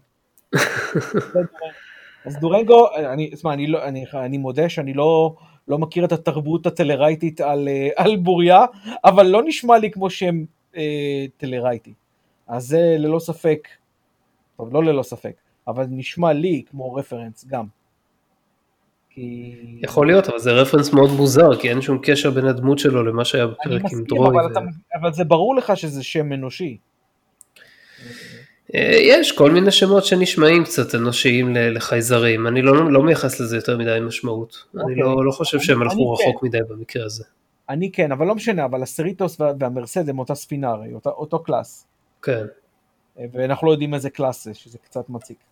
אני, אה, אני, אני לא זוכר, אני חושב אולי קליפורניה, לא יודע, אם יש כזה class זה שם מתאים, כי כל הספינות הם שמות של ערים בקליפורניה. מרסד זה גם עיר בקליפורניה? כן, עיר קטנה ולא חשובה. אוקיי. סריטוס אני יודע. כן, אז לא, לא, בעצם לא יודע אם ה class תהיה קליפורניה, אולי ה class תהיה לוס אנג'לס או משהו שהוא עיר יותר משמעותית בקליפורניה. לא אוקיי. חשוב, צריך, צריך לבדוק את זה, ואם אם, אם, אם כבר אמרו אז בטח מישהו תיעד את זה ב Memory Alpha, ואם לא אז בטח יגיעו עד סוף, עד סוף הסדרה. אני, אני אוהב את, הפיזיק, את הפיזיקה הוויזואלית שמראים, אה, והפתיח שלהם הוא באמת הכי טרקי מאז וויג'ר. שזה מפתיע, אני חושב שאתה ונדב דיברתם על זה, אבל לטעמי חוץ מהקטע כן, הטיפשי כן. עם היצור שואב האנרגיה שנדב אהב ואני פחות, אבל אה, אני מאוד אוהב את הפתיח, הפתיח הוא טרקי קלאסי, לעילה ולעילה. נכון, נכון, אה, נכון. ובעיניי, אני יודע שאתה אוהב את זה של פיקארד, אבל, אה, אבל אני, בעיניי זה, הטר... זה, אפילו הפתיח של אנטרפרייז היה בעייתי. לא רק בגלל השיר, אבל אני, אני באופן אישי, אני מאוד אוהב את ה... הפתיח הזה, אני חושב שוויזואלית הוא מאוד מאוד טרקי, וגם הנעימת פתיחה היא... אני אוהב את זה יותר, אני, אני אוהב את זה, אני אוהב את המוזיקה יותר, אני אוהב את המעברים. יותר ממה? יותר מפיקארד. אוקיי. אז אני אומר, זה, לטעמי זה באמת, ראוי מהבחינה הזאת, גם המוזיקה וגם המעברים, מאוד מאוד ראוי לטרק, מאוד. אה, גם הספינה, אני יודע שאתה ויזואלית לא אהבת אותה כל כך, אבל היא דווקא בסדר בעיניי. בעיניי היא מכוערת. אוקיי. אבל uh, אני אמרתי גם אז, אני חושב שבכוונה עשו אותה כזאת לא מאוד, לא מאוד appealing. ו- ולכן זה תורם למה שאמרנו לגבי מיקומה, ב, אתה יודע, בהיררכיה של Starfleet. כן. לא, לא, לא בצמרת. ועדיין יש בה holodeck. כן.